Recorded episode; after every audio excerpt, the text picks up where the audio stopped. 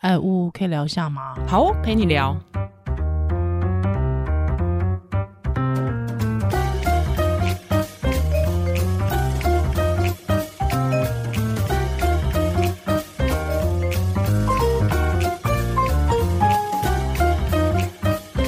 Hello，欢迎来到呜呜陪你聊，我是宜兰。哦，oh, 我是累死的呜呜，难怪 声音好累，好累炸，声音很累吗？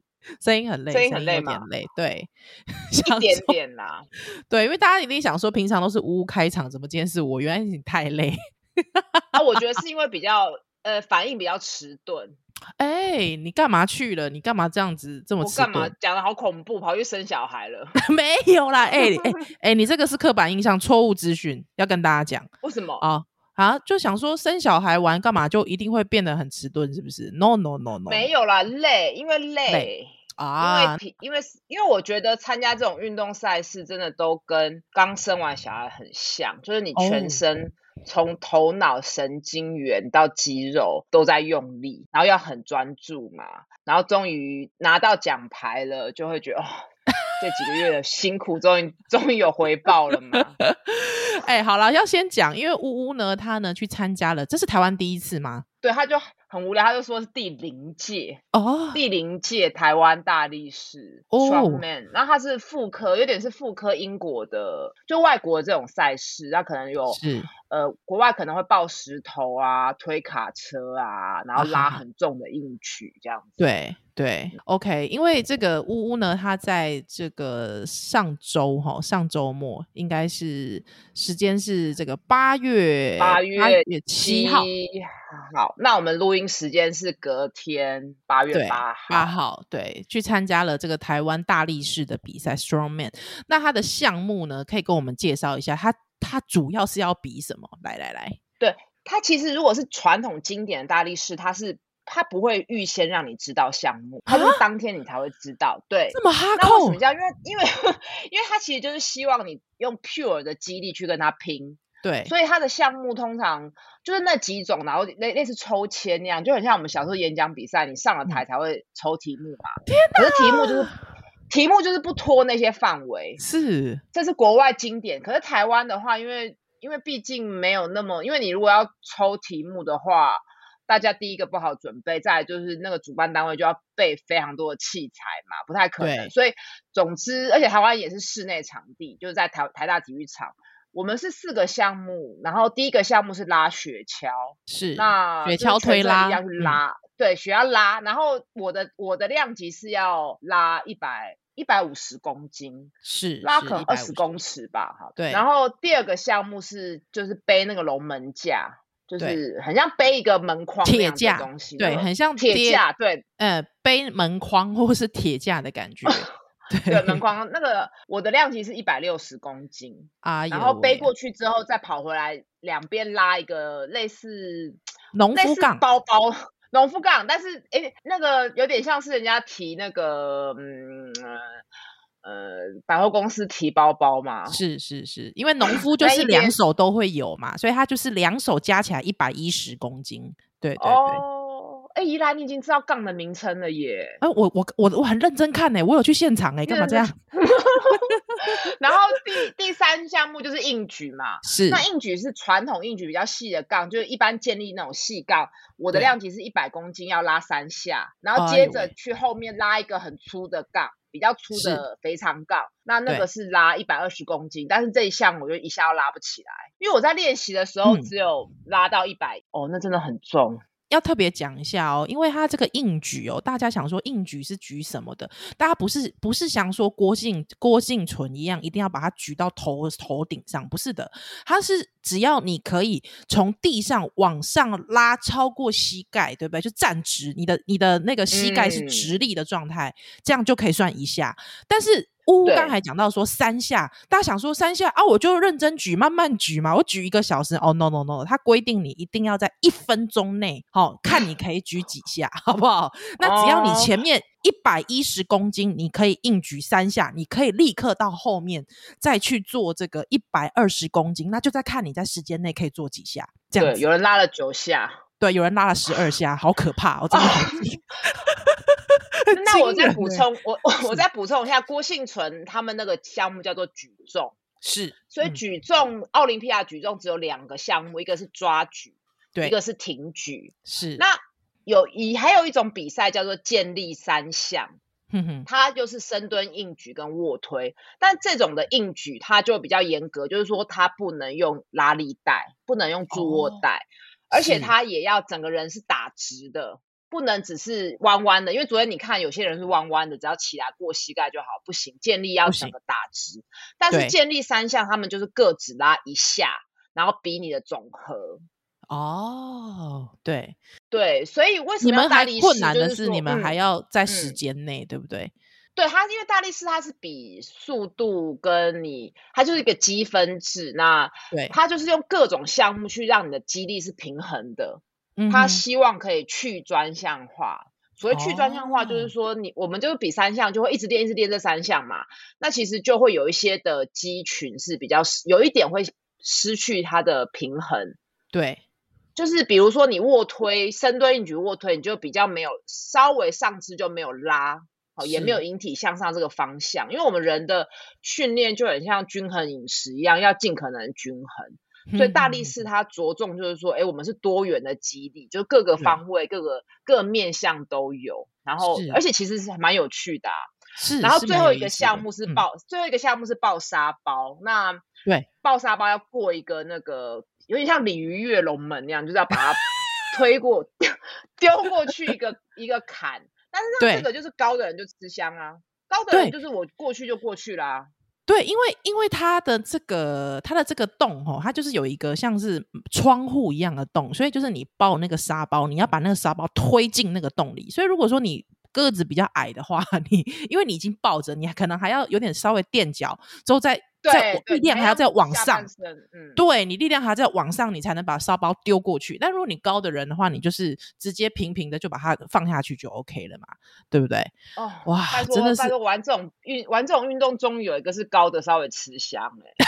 像我们刚刚讲，但我刚刚讲说举重啊、健力这种都是高的人吃亏啊，因为你地你力量你地你那个重量是在地板，你要把它拉起来，拉上来，你要举起来还是拉上来？你越高，就是离地板，对，离地球越远嘛。对啊，离地心离地心越远嘛。是，是是。所以真的不要再说玩这些东西会长不高了。像我也吃亏啊，因为因为因为我因为我跟我同量级的人大部分比我矮啊，比我壮啊，啊。对对对，确实是，确实是。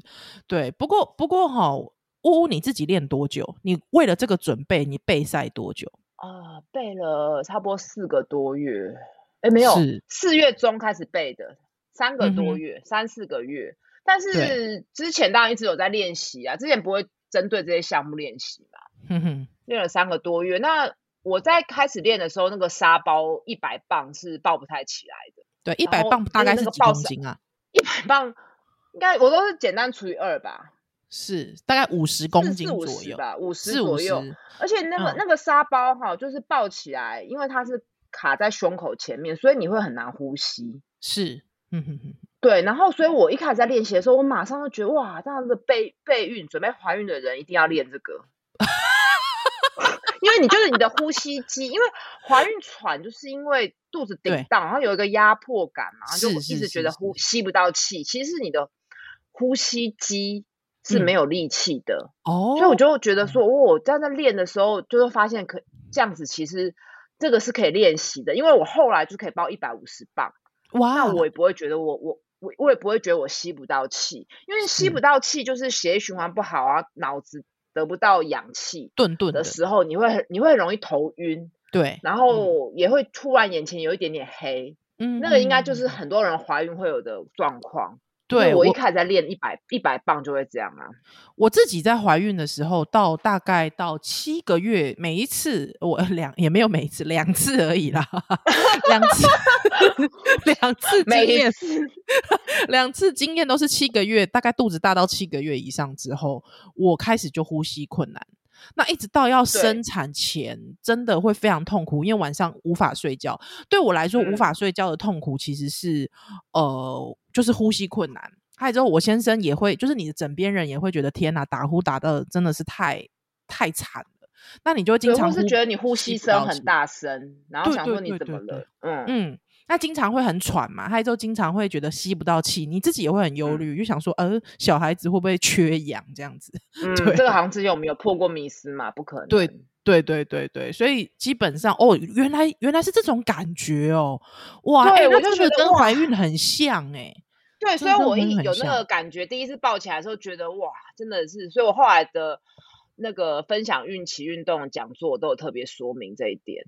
那其实这就是为什么，呃，我会去参加这个比赛的主要原因之一。是，就是我觉得在训练跟练习的过程中，都会有一些体会。就是，不管是对人生，欸、不管是对人生的体会，或是 对于你推广运动的体会，就是像这样就很细微的、嗯、这件事情，我觉得搞不好我是全台湾第一个发现的人呢、欸。哎、欸，是，哎、欸，我觉得是哦，我觉得，我觉得是，我觉得是啊，对对对，哎、你这个很重要，因为我基本上，呃，我去看的时候啊，我在一场边看的时候，我的椎间盘都瑟瑟发抖，你知道吗？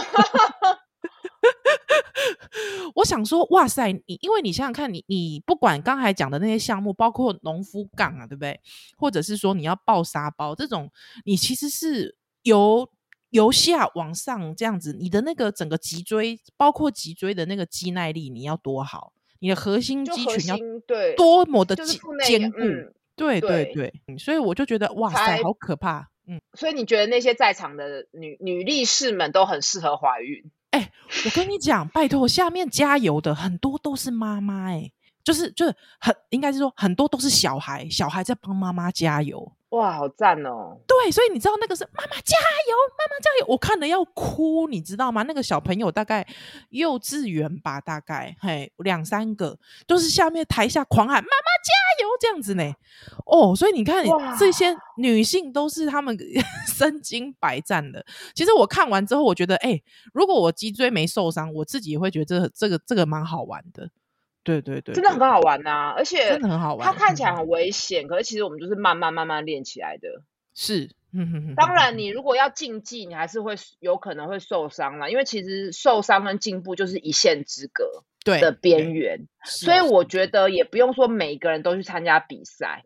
嗯你懂我意思吗？但是我觉得练习跟比赛还是不不同的事情，因为你比赛就是当你进入那个竞技的状态的时候，你本来就会承担一些风险。是，因为我我大概从事这种运素人竞技已经五年多了、啊，我以前跑马拉松啊，也比健力什么的，那我都会认真去跑一个周期，因为我以前就觉得说，哇，你只要付一个一两千块的报名费，你接下来就可以提。你就可以体验一个伪运动员的生活，对对对对对，哎，很像你角色扮演的感觉，对，很，你可以帮自己当选手照顾，然后你就是规律的训练，然后你有跟教练有配合，然后，嗯，你的饮食、你的睡眠可能会因此而调整，然后你会有一个同温层嘛，嗯、就去讨论这件事情，所以我觉得非常有趣，然后跟 我觉得跟生小孩不一样。就是你比赛前都会有一段时间很厌世，觉得哦不要比了。尤其我这次备赛，因为又卡到写新书，然后就是事情又很多，然后就是真的就很累。对，然后、嗯、然后就会觉得啊我不想比了，然后这最后一次吧。可是当你我跟你讲，当你一比完，或甚至当你到了那个赛场，就会觉得、嗯、哇，我下次还要再比，我下次要比什么？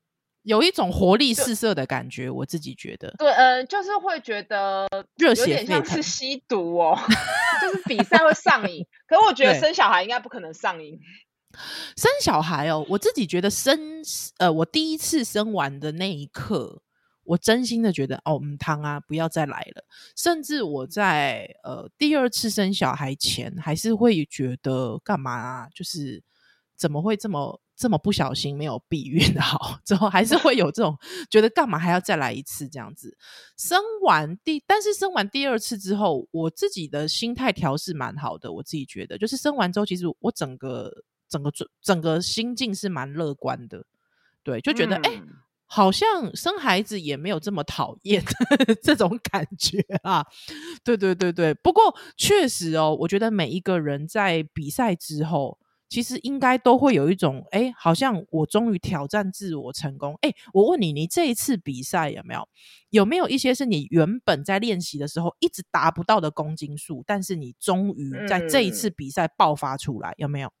就就是硬举啊，因为我传统硬举在比备赛前大概只能九十几，只能拉一下哦。但是比赛的，然后最后，因为我们中间还要练那个粗杠的，粗杠的我曾经拉起来一百一，可是那下拉起来之后，其实我的腰就一直不是那么的舒服，就是有一点真的是濒临受伤的边缘。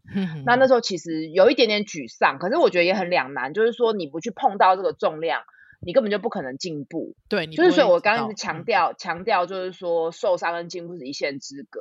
那当然跟我就是很多活动啊有关，然后这时候就又会把年纪拿出来当一个借口，嗯、就是我常常想说，我如果二十再年轻十岁，是恢复会比较好？就是说，不是说我这个年纪就不可能进步了，可是我觉得进步的速度会变慢，很慢，对，很慢。就是对，就是这时候就会又把年纪当来，我觉得年纪也不是借口，年纪是拿来让自己踩刹车的，安慰自己的一个方式，哦、方式。对，不然我我的个性我会逼死自己，就会就是会很低潮，就是也是会低潮几天。你看为这种事情，而且我跟你讲，这样的低潮，其实我应该也是第一次跟宜兰说吧，因为我觉得这种低潮，我觉得没有。真的进入那个情境的人，真的有时候会觉得啊，有这么严重吗？又不是你又不是选手。可是当你进入这个情境的时候，嗯、就是我就所以，我都要跟我以前跑步的朋友聊这件事的时候，他就完全理解啊。就是，嗯、就有时候是你知道有可能继续练会受伤，可是有可能会进步啊。你可能就会有点像是着魔一样，就是还是要愿意继续练。嗯、但那我不鼓励大家，我不鼓励大家都要这样嘛。可是是是是，所以你当你不舒服的时候，其实就是想办法按摩啊，多躺啊，嗯嗯嗯。然后我也很少，而且这种有点就是孤，还好有同温层，不然这件事情我也很很少去跟不是在这个圈子内的人讲，因为会觉得、嗯、会很自然觉得你们可能不会理解，不懂。嗯，对，那就其实这是不是就很像，比如说我们之前讨论过的流产，或是喂母乳，或是甚至。是人工流产议题，就是如果你当你觉得你周遭人都不会懂你的痛苦的时候，你就只能自己承受啊。那这时候如果你有找到同温层的话，其实就可以发泄。但是吴，我跟你讲，我觉得这件事情是这样子的，就是说，我觉得每一个人都有走过这一遭，但是你就会发现，就是。你你连你跟你妈妈都没办法沟通，你懂我意思吗？就是说，即便大家都生过孩子，嗯、但是你会发现，你跟你的妈妈、跟你的婆婆，哎，阿、啊、就是公北通，对不对？所以我觉得应该是说，哦、用呃，能够细细的去体会某一个经历跟历程，其实还是要选对人。即便像你看，呜呜你没有经历过生孩子，但是你可以透过其他的。工作或其他的事情去体会，我觉得这样子就很好。跟你跟你聊就不孤单呐、对啊，跟你聊生产的经验，我就不觉得孤单呐、啊。我觉得我有被同理到啊，对啊，嗯、我我觉得这个是反而是重要，因为像我跟呜呜，其实因为我自己其实也是很喜欢运动的，不要上 看我椎间盘有问题，但是我以前是非常喜欢运动，所以我那个时候就因为我以前曾经迷过登山一阵子。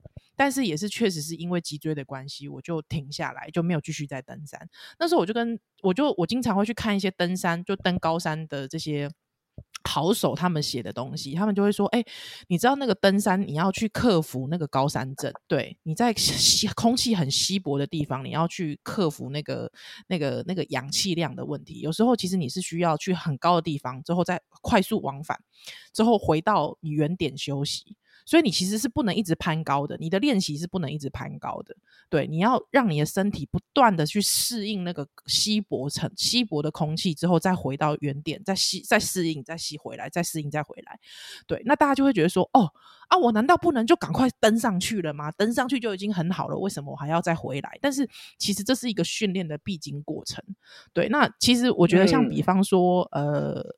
比方说，以以前我也是我我学音乐的嘛，对啊，那你学音乐，比方说，不管你在这个弹钢琴的时候，其实你弹钢琴也是手指的肌力训练，对，那很多很多钢琴学钢就是钢琴家，其实他们都一定会有一个问题是手手指弹到坏掉，或是手指弹到受伤的时候。嗯、那其实这也是一样，就是我到底要不要继续？如果我继续的话，也许我手指就这样废掉了，但是也有可能我会因此而进步。那你卡在那边的时候，其实那个真的是一个很精神上要要怎么去突破的一个一个很大的关键点，对不对？应该这么说。嗯嗯，那这样我听起来，我觉得弹钢琴的人真的可以来练肌力耶。比如说他去做一些引体向上，或是抓杠，它是一个有恢复的，而且是一个。教练指导你是正确的发力的状况下，是是是去让你的手指头变得更有力。嗯、因为弹钢琴，他一定做出很多动作是非自然的。他、哦、为了要呈现那个那个对，所以其实这样听起来是更应该。为什么会这样讲？是因为我前阵子有跟物理治疗师办一个讲座，它里面就有说，妈妈的手指或是小臂，就前臂，如果没有力气的话，就很容易妈妈手，因为大家就会下意识的用。哦大拇指，对，去，所以我真的观察，嗯、我真的观察我教练的朋友，他就真的是没有妈，完全没有妈妈手，因为他手指头超有力的啊，嗯、而且他也知道他这个时候不能弯，我凹折他的手腕哦，所以他就他就不会说是弯，就是用一个很不自然的的的错误的姿势去抱小孩。那我觉得钢琴家是不是如果来练重量训练，让他的小臂跟手指头是更有力的？是不是可以在他的专业领域上有一个进步？哎、欸，我觉得你这个建议非常好、欸。哎，我觉得你这个建议真的很好。这因为你有，有经验到，是不是？有经验到，我觉得真的，我觉得你这个建议非常好。对对对，哎、欸，这个很棒，这个很棒。好，不过我我还是想问一下乌乌，你这整套的比赛，你这样子，呃，你自己你自己经历过完之后，你比赛完之后，你。因为乌乌他刚才有跟我感觉说，他觉得就是一比完很像生小孩生完的那种虚脱的感觉，你可不可以跟大家形容一下？嗯，就有点像是刚比完的时候，全身肌肉都在燃烧嘛，然后 动作会动作会变得很迟缓，因为我们要控制我们的动作，其实就是从神经到肌肉到做出动作控制。所以其实很多人在这个时候，如果你要骑机车，或是你又要去打篮球或什么，非常危险，哦，是因为你其实神经控制肌肉这个能力是呃有点是被破坏的，就是他需要休息的。所以我跟你说多多有趣，就是我我们是我是第二天的赛事，是，然后第一天的赛事的人，有些人是留下来，就第二天会来当工作人员，他就是就跌倒了，就是他也没办法就跌倒了，因为太累了。太累了，注意力不集中。对啊，天哪，就只是对啊，所以所以就是其实这个比赛的累不是大家想的哦，就肌肉很酸痛就好了，嗯，而是真的整个就是呃，你控制肌肉的能力也会下降。所以有时候练完真的要很小心诶，欸，就是开不管是开车、骑车或走路都要小心跌倒，是，或是就是很很容易晃神。所以，所以，所以昨天比完，我真的很难专心看书。想说，哎，下午没事躺在床上看一下书，都很难很难专心，你知道吗？比完的这种感觉就是这样。就我回应一下，宜兰刚刚讲那个爬山，那个他要，比如说你要登四千，我可能两千要先过一夜，你才能继续往上爬，甚至要往下。这其实就是所谓的剂剂量训练的剂量。所以为什么我一直觉得说，其实重量训练或什么，你可以的话还是找教练，因为教练会帮你抓剂量。哦，那为什么不能自己抓剂量？因为自己有时候当局者，嗯哼，他你可能会觉得说，哎，我还可以啊，然后就受伤了，或是对自己太仁慈。所以我觉得专业教练他其实是在训练的周期是抓剂量，所以你考验一个教练资不资深，你可以看他有没有协助我们这种素人去参加比赛。这都是对教练来讲是一个经验的累积。那为什么要特别讲这个？其实是因为我之前看书，就是其实带小孩有一点也是这种感觉，就是你不管是睡过夜或训练他上厕所，其实也是剂量。你不能一下剂量开太高，小孩就会崩溃嘛。那你也不能说都都不给他进步这样子。是，就是说你不能三岁教他做五岁的事情，你也不能三岁还用一岁两岁的态度对他。这是我看书的啦，我不知道怡然觉得是不是可以这样子的。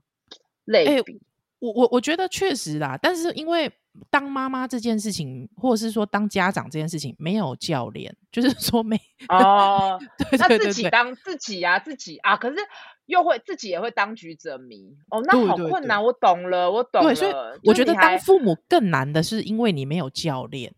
对，那现在很多教养书可能会跟你说应该怎么样怎么样。嗯、那当然这个是一个很好的参考指南，但是就是说有呃，这是一个陪，就是说其实父母家长也是需要陪伴的嘛，对不对？所以如果说家长。如果说是以一个选手来说，家长现在育儿是一个选手，对不对？那他有没有教练的陪伴？嗯、就是其实这中间会有很多挫折，很多撞墙期也有啊，嗯、或者是说你你你的嗯，我在配速，我我如何就是跟我的孩子在某一件事情上面，好温柔而坚定。像比方说，我每次看教养书都跟你讲要温柔跟坚定嘛，对不对？可是你就会发现说，可是你小孩总是可以变出一百种回应给你。那你就会想说，那这一百种回应，我都是只能用一种温柔跟坚定吗？小孩其实也会拆穿你的温柔跟坚定啊，你了解我意思？Oh. 就是说，你的温柔跟坚定，其实当然不可能是由内发出来的嘛，一定是说，OK，我告诉我自己我要温柔跟坚定，但是我快爆炸了，对不对？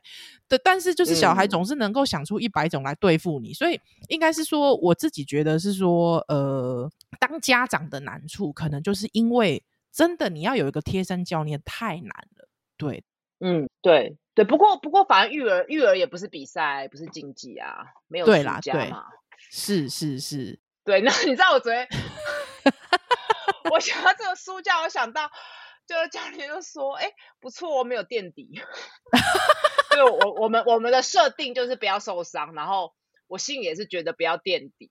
然后我的硬举有有拉起来，就是我是我没有失常啦，嗯，我有百分之百百分之一百一的发挥了，是是，嗯哦，因为因为我我我那天也有遇到，就是就是我去看你比赛的时候，我遇到一个听友，那他就很热情的跟我打招呼，之后我就说，哎、欸，你竟然会出现在这，代表你也是就是同号中人咯。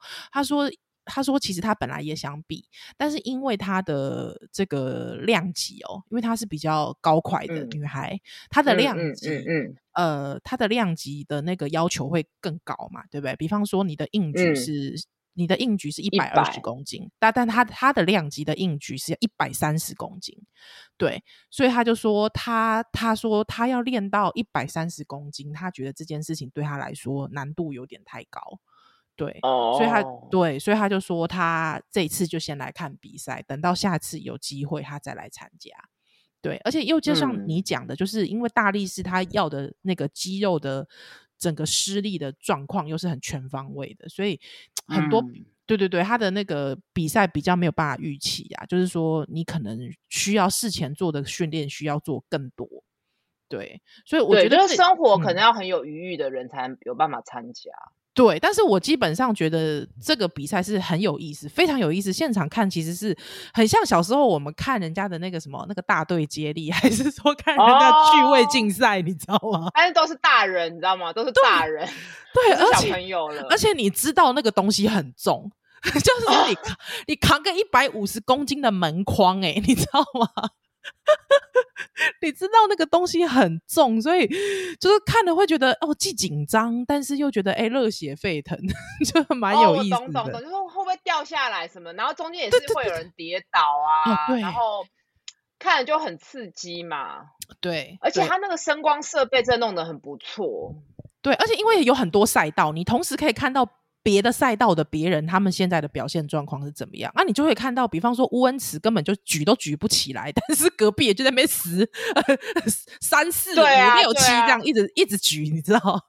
欸、你就会觉得这个赛道，我觉得有趣，因为我上场前就有认识的教练就提醒我说，你尤其是负重行走那一关的时候，你不要去看旁边的人，然后你就赶快。对。所以，我我觉得像这个也是一个人生体悟啊，就是你看到别人怎样，你就是想说我要跟他更快，就就跌倒了，是，你就自己的节奏就乱掉了。然后他就是提醒我，然后我心里就觉得说，没有，我其实就没有在管别人的，我就是光我的目光其实就是终点而已。其实我真的很难，很不太会被别人影响，因为我我会觉得反正就是比自己的，我没有要跟别人比，是，就是我我还蛮一致的哦，跟我跟我平常做事的态度。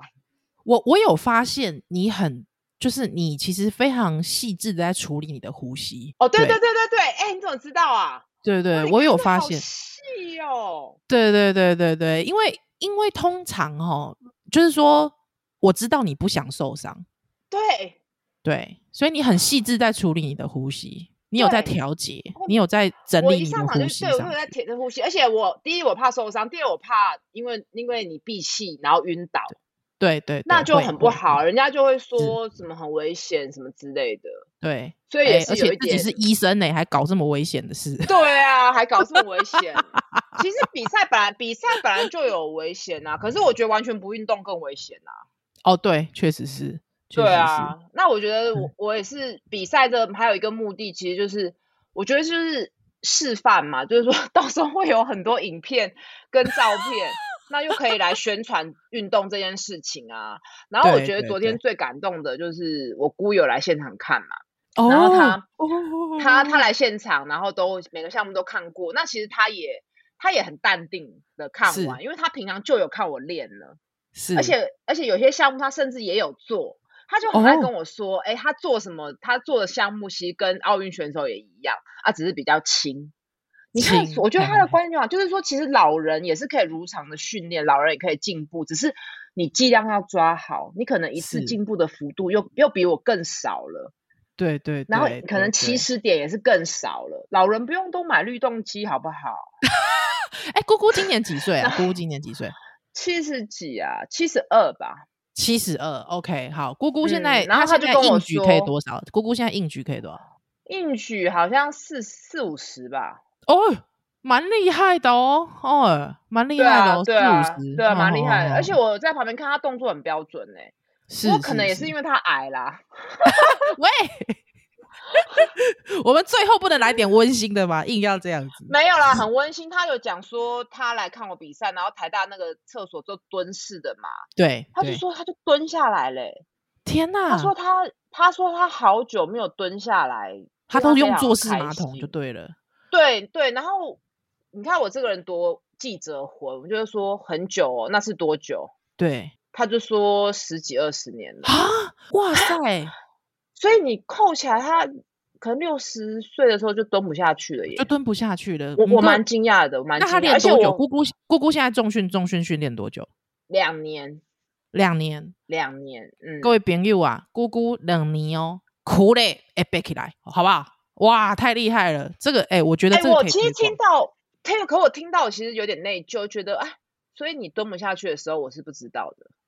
你看看，还是看看，然后你看看，对啊，我我不知道啊，而且就是他也不会跟你说嘛，是，就是说反过来，就是说你。依然，你之后也会训练你女儿，就是去上上厕所嘛。那她可以正常如厕的时候，你可能会蛮开心的，就是你可能会跟我分享。嗯、可是如果是一个反过来，如果是一个老人，他发现他没有办法很自在的上厕所，对，对对，他是没有办法讲的、欸，就是人不会分享他退化的事情，啊、所以不会有人知道啊。然后他就以为是理所当然啊。没错，没错。没有，就结结果他是发现他可以做到，本来他就是那个是失去的东西又找回来，找回来了。哎呦，找回来比我硬举拉三百，哎，不对，比我硬举一百拉三下还值得高兴吧？这个这件事情，我下次我们找个时间来录好不好？因为我本人是椎间盘突出患者，什么时候宜兰再次可以踏上脚踏车，跟姑姑有一样的喜悦，好不好？对啊，真的，这种喜悦真的是，嗯。比完赛还大吧？好啦，感今天感谢大家的收听，呜呜，下一次对要在比赛的时候通知大家，我们听众全部去帮你加油，好不好？哦，因为压力有点大嘛，其实还好哎，我是人来疯啦，人人家多我不会紧张，我都很淡定啊，你没看，你不觉得我很淡定吗？对你超淡定的，超淡定的，我都觉得说你在你你在好像在玩你自己的，没有在管别人。哎，对对对对对，虽然我内心有点紧张，我是真的真心觉得比开刀紧张，可是开刀确实不能紧张了。但是我紧张，可是一比赛到现场，好像重量拿起来就跟化成跟平常在训练没什么两样了，因为没有要跟人家比呀、啊，嗯、没有了，我心里都想说，反正我再怎样都是最强壮的医师啊。你是，就不用跟人家比了吧？啊、你你现在是全台湾的大力士，我很阿 Q 哎、欸，我觉得我很阿 Q 哎、欸，就是不会这样很棒、嗯。好啦，今天感谢大家的收听。对，就是今天是临时一定要线上录一集来分享一下昨天，然后很感谢怡兰来，还专程来现场看我比赛。没问题的，我在台下抱着我女儿看，也是个大力士。哎、欸，真的，我觉得每个妈妈都是大力士，而且我觉得，呃，其实我觉得练重训的同时，心理素质我觉得也一样会慢慢越来越强。没错，因为你会发现，其实很多你本来做不到的事情都是可以。好，感谢大家收听。那今天就是感谢大家收听，那我们就下次再见喽，拜拜。拜拜。